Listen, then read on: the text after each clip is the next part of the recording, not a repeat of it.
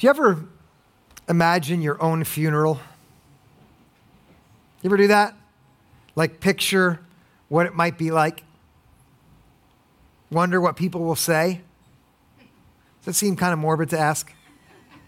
When I was a kid, I used to do this all the time. Uh, you're thinking, well, that explains a lot. In our house, growing up, you had to clear your plate off. Everything that was served to you, you had to eat it all. Anybody else come from a home like that? Yes. And that was easy in some regards, but the green vegetables, that was hard. And there was a timer that was set, and the further it went along and the colder those things got, the harder it was. You couldn't leave the table until everything was gone, unless you had to go to the bathroom. And I remember as a seven year old realizing I can fit all of those ice cold peas in my mouth and then use the bathroom. And I did this, and you know, there they were all in the toilet. I flushed. I came back. Hey, I'm done with dinner. I was so proud of myself. I went off to my room. I felt victorious until about a half an hour went by. My mom went to use that same bathroom, and it turns out that peas float even when you flush them. she asked me about it. Uh, in our house, there was also a rule when you lied, like I did, uh, there was a little wooden spoon in the kitchen that you got a shot with. Does anybody else have that? Yeah. As she went to get this dreadful spoon, I grabbed a comic book and I got it right down in here. So when she smacked me, I laughed and that didn't go very well.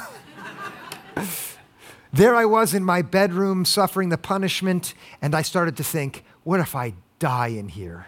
What will they say at my funeral then? And while that's not the best way to imagine your funeral, it's not a bad thing to actually wonder what will your life have amounted to? Uh, what, what does your life actually do right now in the world that you find yourself in? Uh, when people observe you in this life, what are they seeing? I was thinking of this especially because of, of, of, a funeral I was at just a few weeks ago. It's one of the unique uh, qualities of a pastor's life that we attend a higher percentage of funerals than most people. Those are the times when everyone gathered begins to reflect out loud about the meaning of the life that's now ended. Uh, two weeks ago, uh, there was a woman in our church who came each Sunday to the first service, and she sat right here, Kathleen. Uh, I was at her funeral. Three weeks before that, just three weeks, she went to the doctor because she had a pain in her side. I saw her and her husband in the hospital. He took me aside. They had planned some magnificent time together to celebrate their 50th wedding anniversary. And just three weeks later, she's gone. Uh, on April 16th, some of you were there with me as we waited in line to pay our respects to her family members. The line went from 4 o'clock till 9.30. I listened as people talked about her, as, as friends who knew each other reflected on their experience of her life, as strangers who'd never met began to share stories about her. I listened as people spoke to the family and as the family spoke to people. And what struck me, and I'm sure it struck anyone who was there, is what a deep and profound impact her life had on a, on a thousand people who'd gathered. It was amazing to see. As I paid attention, what stood out to me was that over and over again, uh, the people who were there were, were a mixture of shock, but gratitude for having known her uh, because here was someone whose life mattered immensely to people who were young and to people who were old, to family members, to her husband, to her children, to her grandchildren, to neighbors that lived around her in Westfield, to people who took care of her day in and day out, to people who cut her hair, to people from support, support groups she was a part of, uh, from Young Life, from Bible study, from church. Uh, listen to these words Kathleen was a remarkable person in many ways, but what will stand out to me was her humility. Uh, one of her friends said this on the day that I, we buried her. She had a deep and sincere faith. She knew the Bible well. She had very, very strong convictions, but she never made you feel that she didn't accept you if you didn't agree with her. She never acted superior. She was gracious and humble in a way that made you feel free to be yourself with her. She impacted a lot of people because of this. Uh, people talked about her joy, her kindness, the way that she made an atmosphere for kids in the neighborhood that was attractive, for her patience, for how she welcomed people, for how devoted she was to her friends. Uh, those of you who know her, uh, you, you spoke of it. Uh, on Tuesday, we buried her. As I drove home from the graveyard, it struck me how uncommon it is in these living years of ours to stop and ask, what's the difference that our life is making? I actually thought of you. I thought of how I might be someone that God uses to challenge people on this side of death to think uncommonly often about what they're using their lives for. And then I was really grateful for Kathleen. She used to encourage me every week. She was such an inspiration and a powerful person. And then all at once it struck me the thing about Kathleen that made her so wonderful in her impact was that she made Christ visible. She made it so when you looked at her, you saw Jesus. And then I thought, you know, every one of us, I have this freedom, and so do all of you. Wherever you are in faith, you all are invited to move forward in life by saying, I know what my life is going to aim at. It's going to be a life that does everything it can to make Jesus visible. And that's not a bad goal for life, it's a very good one. And it's not a bad goal for a church altogether to decide with one another these two things that as much as I can, I will be a person who lives in a way that points others away from me to Jesus, and we will be a church as much as we can that does everything within our power to make Christ visible. That sounds good, doesn't it? Uh, a, a, month or so back, I talked about how we wanted to be a church that would gather to see Jesus, growing to follow him, and then go out into the world to show him. I saw that profoundly on April 17th when I was around the family and friends of Kathleen. And now I said it before us for these next two months, our goal together will be very simply to learn how we can make Christ visible and how that would be a worthy goal for our lives. Uh, I want you to see the words up here on the screen behind me. I, therefore, the prisoner in the Lord, beg you to lead a life worthy of the calling to which you have been called. Now, these were the words of the Apostle Paul he was a man who decided that the point of his life, what his entire reason for being boiled down to, was to do everything in his power to make Christ visible. The reason he wanted to do that is he was a person who was going on one path in life where, despite being massively successful, he was utterly empty. Have you felt that? Then he met Jesus Christ made himself visible to Paul. It turned him around 100%. He decided to go in a new direction, and now his whole life was about making Christ visible to other people. He believed emphatically that the only way to have true life was to see Jesus. He identified himself as a prisoner because he knew what it was like to be imprisoned, in his words, by sin and death. Do any of you know the prison that sin is? That's a word that, that not all of us use all the time. Don't you know what it's like to be trapped on a path in life you wish you could get off of, but you can't, and it just drags you down like you're a prisoner? Yeah? Paul knew that, and what he knew emphatically was that in Christ, God had come to shatter the bars that hold every man and every woman captive. In Christ, he overcame death. He wiped away sin, and in that way, he brought total and utter freedom. And now, when Paul looked at himself, he said, I'm a prisoner, but no longer sin and death, but a prisoner to Jesus. And that means a prisoner in his love. Have you ever been imprisoned by someone's love in a good way?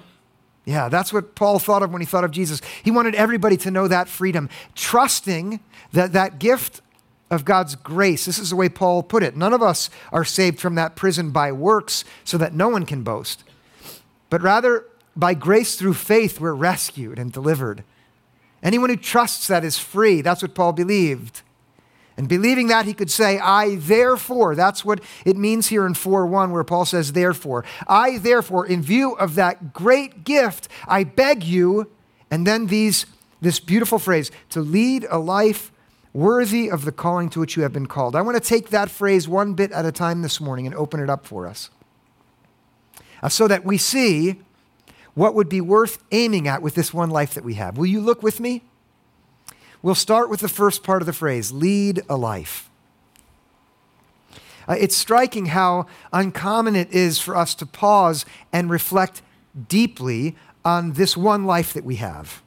Uh, funerals have a way of doing that, of jarring you out of that, as does being punished for not finishing your vegetables. but here, reflect on that for a moment. What is this life that I am leading about?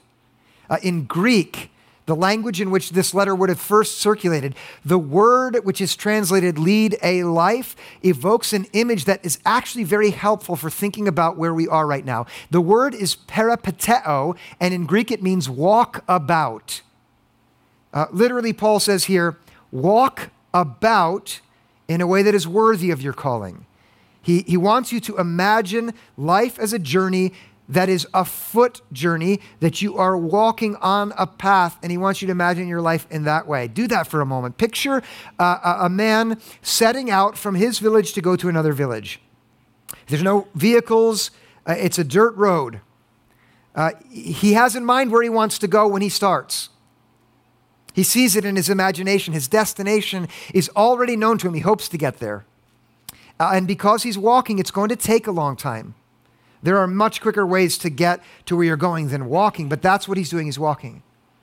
Uh, as he travels uh, to his destination, everyone else can see him. Uh, he has to walk on a public road. People are aware of his presence as he moves from here to there. Okay, can you, can you see it? Now try this. I want you to set that image on top of your awareness of your own life, how you are moving through life and now I want you to consider what might God teach you if you think of your own life as this kind of journey by foot. And now, especially for those of us who are consciously trying to follow Jesus, I want you to imagine what it would look like, what God might teach you when you think about your life as this journey walking. What do you see? If you're not a follower of Jesus, consider what you can learn here about what we who do follow him want to know and then consider whether he's inviting you in your heart to come on this journey too. Okay? If you picture it, here's the first thing you're going to see you're going to see that God expects you to make progress. Now, this is, this is good. Uh, God doesn't expect any of us ever to say we believe the right things and start to behave the right way so that we look at ourselves and say, Now I have arrived and I'm done. No, that's not how it is. Uh, what God expects is for you to make progress one step at a time. Progress when you're walking is slow and steady, it's not instant. And so, uh, again, allow that to shape your expectations. Uh, I know that many of you here are well aware of the need that is right now before you that you should grow. Are you aware of that? That you should change, that you need to develop and grow. Okay, don't be upset with yourself for that. It's what God expects, one step at a time. God looks at each of us, and when we think of our lives, He wants us to imagine it like a, a walking journey. One step at a time is the progress that God expects us to make. Not standing still, but moving forward. That's number one. Uh, can you see it? Uh, here, can you see this? Think again about the journey. Can you see that the progress that God wants you to make is purposeful? That God wants you to move with purpose. A peripateo is something that someone does not at random, but rather when they know there is a place that they should be at where they're not yet, uh, where they have not yet arrived. And God expects this as well, that you should have in your mind a place that you want to be and you're not there yet. Uh, not so that you feel discouraged, but so that you have the right thing to move toward. I know that some of you are aware of this, very aware of places that you wish you could get to. That's not a bad thing, it's good. Let them draw you forward in these weeks ahead of us. We're going to look very clearly at the destination that God has for us as we are going to walk through life. But that's the second thing. There's another thing I hope you see. That is, that your progress should be purposeful, and then this third thing, that it should be public. You can't walk around in the first century in private. The roads are public roads. And when somebody set out to go from here to there, they always knew that people will see where I'm going and how I am walking through life. God wants us to know that people will be observing us. That the question, what does my life look like to others, while it may seem trite on the one hand and very narcissistic and self absorbed, right? How will they feel about my shoes on Sunday morning? Don't look at my shoes. Right? Don't you fuss about that, about how you look? Not that. But how will the way I walk through life, how will that show what I really believe, who I really am? And what will it say about the God whose name I bear when I say that I am a follower of Christ's? Uh, faith, the faith that every one of us is meant to have. And every one of you has some measure of it. It is indeed an intensely personal thing, isn't it? But that does not mean it's private. Uh, even if you tried to keep it hidden, what you believe will emerge. Now, there will be a day when people are gathered together because you're the one who has died. Does that seem overly morbid to point out? It's not. I have a friend, I was really fussy one afternoon about all the things that weren't going my way, and I was telling my friend this, and, and he's like, What else? What else? And he sort of was baiting me. I didn't know it. What else is going on? At the end, he's like, Can I tell you something? Yeah. He said, In 150 years, there will literally not be one person alive on planet Earth who's here now, and no one is going to care about all these problems. Thank you very much. Have you thought about that? We'll all be gone. Isn't that profound? So listen, don't let that make you think it doesn't matter. Instead, make it think, here, I've got an opportunity. And the opportunity that you have is to walk on purpose, to make progress because you mean to, in a way that others see. That's public. Here, let's come back again to Paul's teaching. There's a second part of his phrase that I want us to consider. He modifies this guidance, uh, this urging that they should lead a life, that they should walk, with this word worthy. Walk worthy. Lead a life which is worthy. What do you hear uh, when you hear that word worthy? What do you think of? What, what happens in your imagination when you picture someone who's called worthy? Uh, when I think of it, I, I see a television show where someone is performing in front of a panel of judges. Uh, they're either singing or they're dancing or maybe they're cooking, and the judges are going to decide whether they're good enough to go on to the next round. Worthy sounds like good enough in my ears, like so good that you won't get chopped. Do you know that show? Some of you? That's the only one of these that I've ever watched. My wife and I would watch this on Netflix. We binged it for like a month straight. I gained a lot of weight because at night after watching it, I had to eat right before bed. The gospel, the gospel that Paul teaches has absolutely no room at all for this way of thinking about what it's like between you and God. I mean, literally, the furthest thing from Paul's mind would be that any one of us should imagine that being accepted by God comes down to whether we have made ourselves good enough to be judged worthy in that sense. I cannot emphasize this enough. And I want to pause here because communities that are called Christian communities have historically made large uh, mistakes in this very area. Paul starts the letter uh, to the church in Ephesus early on, acknowledging that every man and every woman who's ever lived, no matter what they have achieved, stands before God not good enough. In the sense of our, our, our, thinking of worthy, everyone is unworthy of him. Paul starts, and by the way, don't take my word for it. This week, would you choose to read the little letter of Ephesians, even if you've never read the Bible before, find your way and read it start to finish. Some of it will be confusing, some of it you might not like, but I will tell you that if you read it, you will see that at the very heart of this man's understanding of how it works with God is this amazing news that even though every one of us has made ourselves quote unquote unworthy before God, God has decided to love us anyway.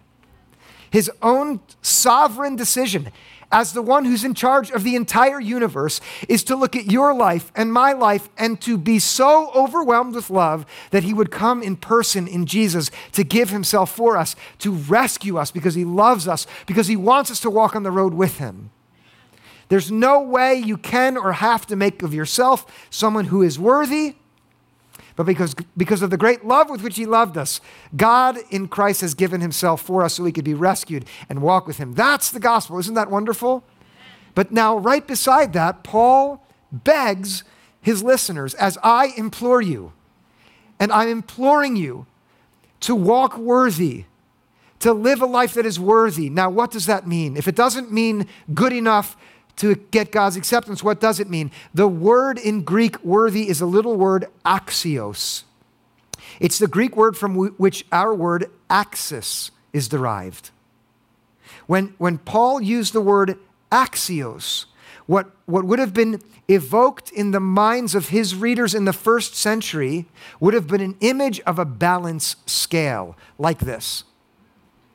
The word Axios literally means to bring up the other side of the balance. Okay, imagine this. On one side of the scale, there is a weight, and therefore that side goes down and the other side comes up. In order to bring that other side up, there would have to be a weight placed on the other side, which corresponded to the magnitude on the side which was down, which was equivalent to, which matched, which was axios to the other weight, which was worthy of it. And in that sense, Paul is imploring his listeners to do everything within their power to lead a life which is worthy of what's on this side. Now, we have to understand this, okay? On one side of the scale is your way of walking through life. Let me be concrete. Not the way you talk about your life, but the way you carry yourself at the end of the day with your spouse. Uh, the way you care for your children in the morning as you're helping them get ready for school. The way you conduct yourself at a business meeting. Or the benefits that you give to your employees when it's their birthday. The way you speak to the person who serves you at the restaurant. The way you disagree with someone who you're sure is wrong the way you carry yourself through grief, how you respond to someone who's desperately needy when they come up close to you. All of this is how you walk. And that's on one side of the scale. And what Paul is telling those who will listen is that that has to correspond with, that has to measure up to, it has to be equivalent to not what God demands in order to accept you. No, the gospel says that's not how it works. What it has to measure up to is what's on the other side of the scale. And that's the third thing here in Paul's statement that you should lead a life worthy of, and there it is right there the calling. The way you walk should correspond to the calling that God has for you. The way you carry yourself through life day in and day out should be equivalent to the task that God Himself had in mind when He called you into being. Now, let me tell you this not everybody knows this.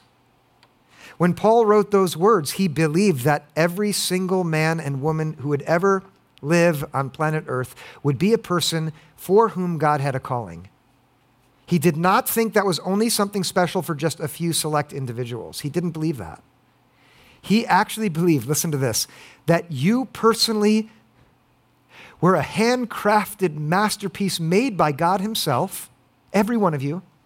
And when God was designing you, he already had in mind these two things. First, that you would become a man, a woman of faith, that you would decide to trust your entire self into the hands of Jesus Christ. God wanted you to do that because only then will you have life. If you've never made that decision, I implore you with everything in me right now to surrender the grip that you have on your own life and give it to God. And in this moment, in the deep, in the depths of your heart, say, God, take me again. That's the first thing that Paul had, in, that God had in mind when he made you. Here's the second thing. He handcrafted you to be uniquely you so that you could fulfill his unique calling for you personally.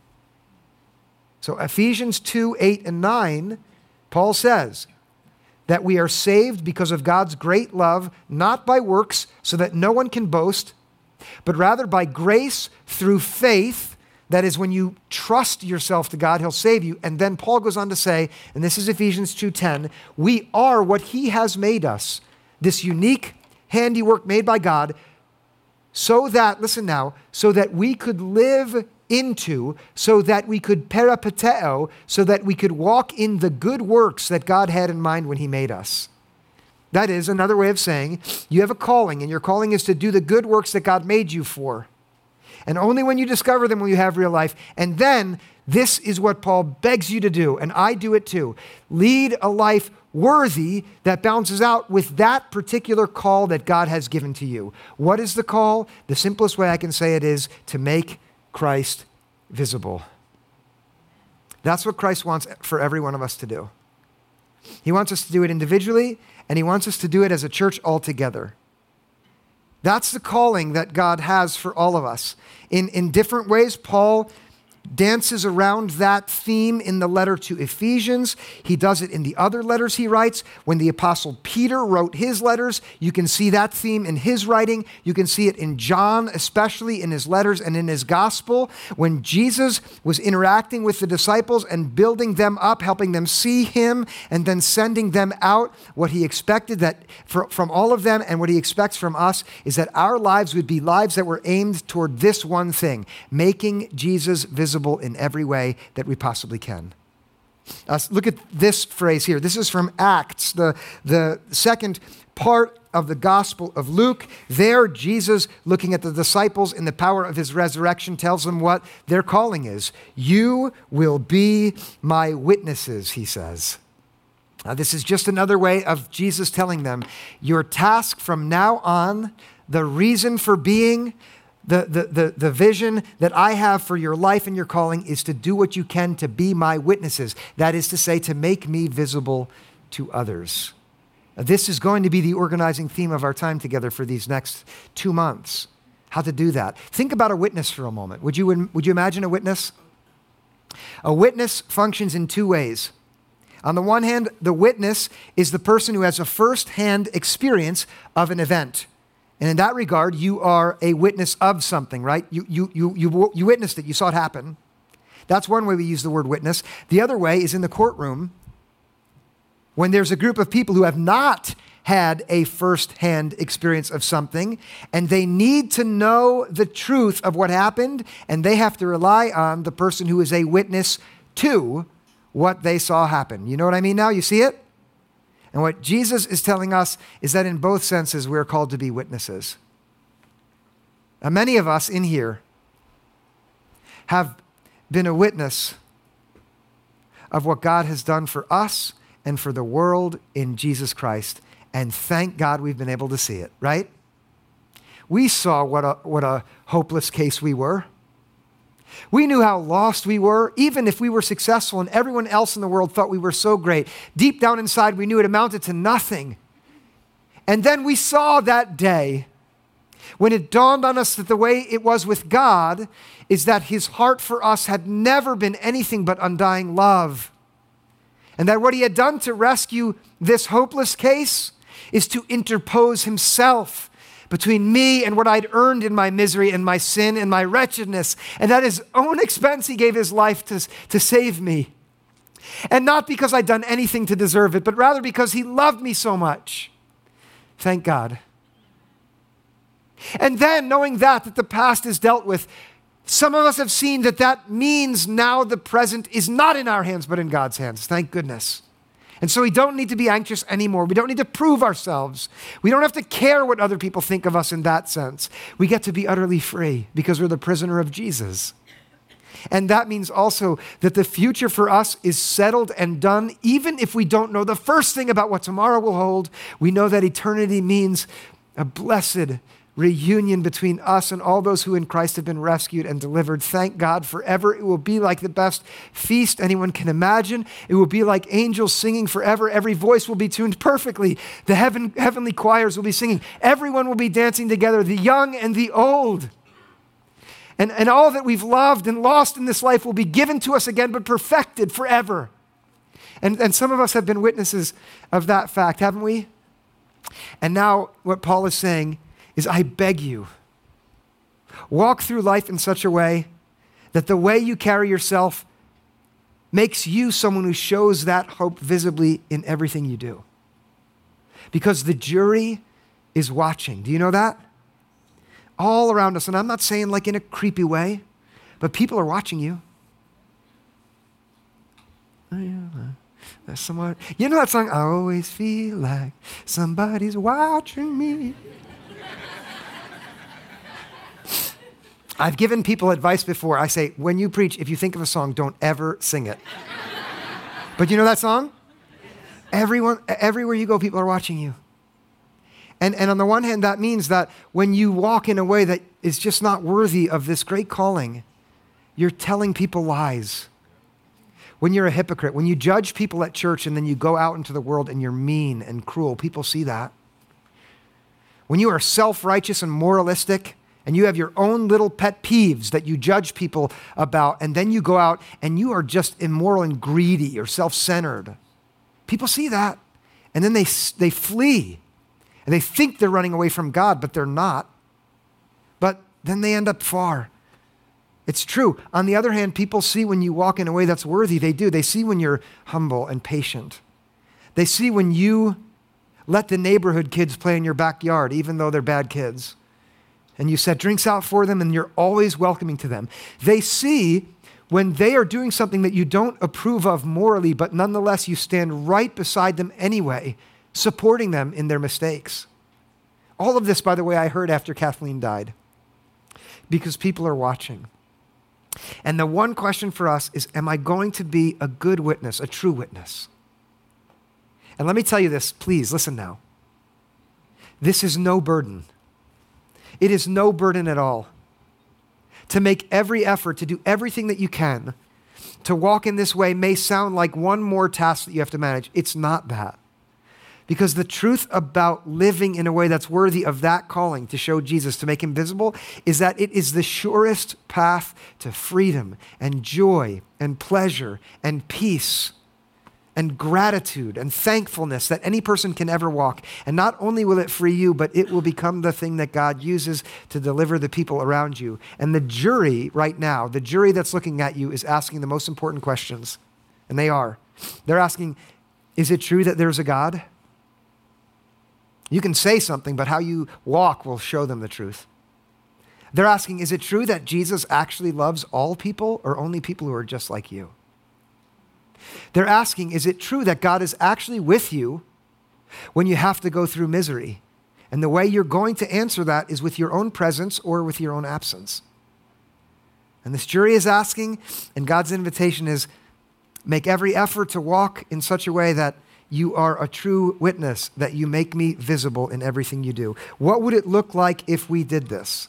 And I say we because what I'm going to do in the weeks ahead is challenge you personally to walk in a way that is worthy of this great calling, and us all together corporately as a church to do our best to walk in this way. And therefore, we should already have some sense about where would be, we would be going if we make this journey together. And Paul says it very plainly what it looks like to walk worthy of the calling to which you've been called. In verse 2 of chapter 4 in Ephesians, this is what it looks like with all humility and gentleness with patience, bearing with one another in love, making every effort to maintain the unity of the Spirit in the bond of peace. That's where we'll go if we'll walk together. That's what it will look like. It will look like humility instead of arrogance. It will look like a confidence in what we believe without that awful ugliness of judging and rejecting people who aren't there yet. It will look like patience, waiting for people who are further back, uh, letting someone fail, and again and again. It will mean having patience even with ourselves. Don't some of you have a hard time being patient with you? Uh, it will mean bearing with each other in love. I can't wait to preach this message because that one really means putting up with people who are difficult. Do you know? Do you know some people who are difficult? Do you know that you're difficult to some people? I'm serious. In the community that is walking worthily of its calling, we put up with each other. That's what God wants us to do. It will look like doing everything we can, notice, to maintain the unity of the Spirit. We don't have to establish unity. God did that for all of us. When we were all equally lost, united in our desperate hopelessness, and then when He decided to save us with His grace, united in His gift. It would be a community where people are not ready to shove anyone out, but rather the doors are open. Come in. And then it will be a place of peace. And this, this is a worthy goal for us to aim together to live in such a way that when we are gone individually, or this place is gone, that what people will say is that was a place where there was humility. That was a community where people were patient, where they were gentle instead of harsh, where they, where they hung in there even when you were difficult, and they were united in the right way, and there was peace. And the reason that's worth aiming for is just one single reason. Because when people see that, what they're seeing is Jesus. And that's our goal, is to make Christ visible. Let's pray together and ask God uh, to give us success on this journey. God, we love you so much. Uh, for those of us who have been the witnesses of your mercy in our own lives or in the lives of people that we love, we praise you and give you great thanks for that. Now, what we need is to allow our vision of that to change us so that we show others what you're like. I ask simply that each of us, for having been here, would have a clearer picture of who you are, and then a clearer grasp on the main thing that you want our lives to be about. Help us become people who make you visible wherever we find ourselves. God, lead us by your grace and use us in your mercy. To this end, we pray in Jesus' name. Amen.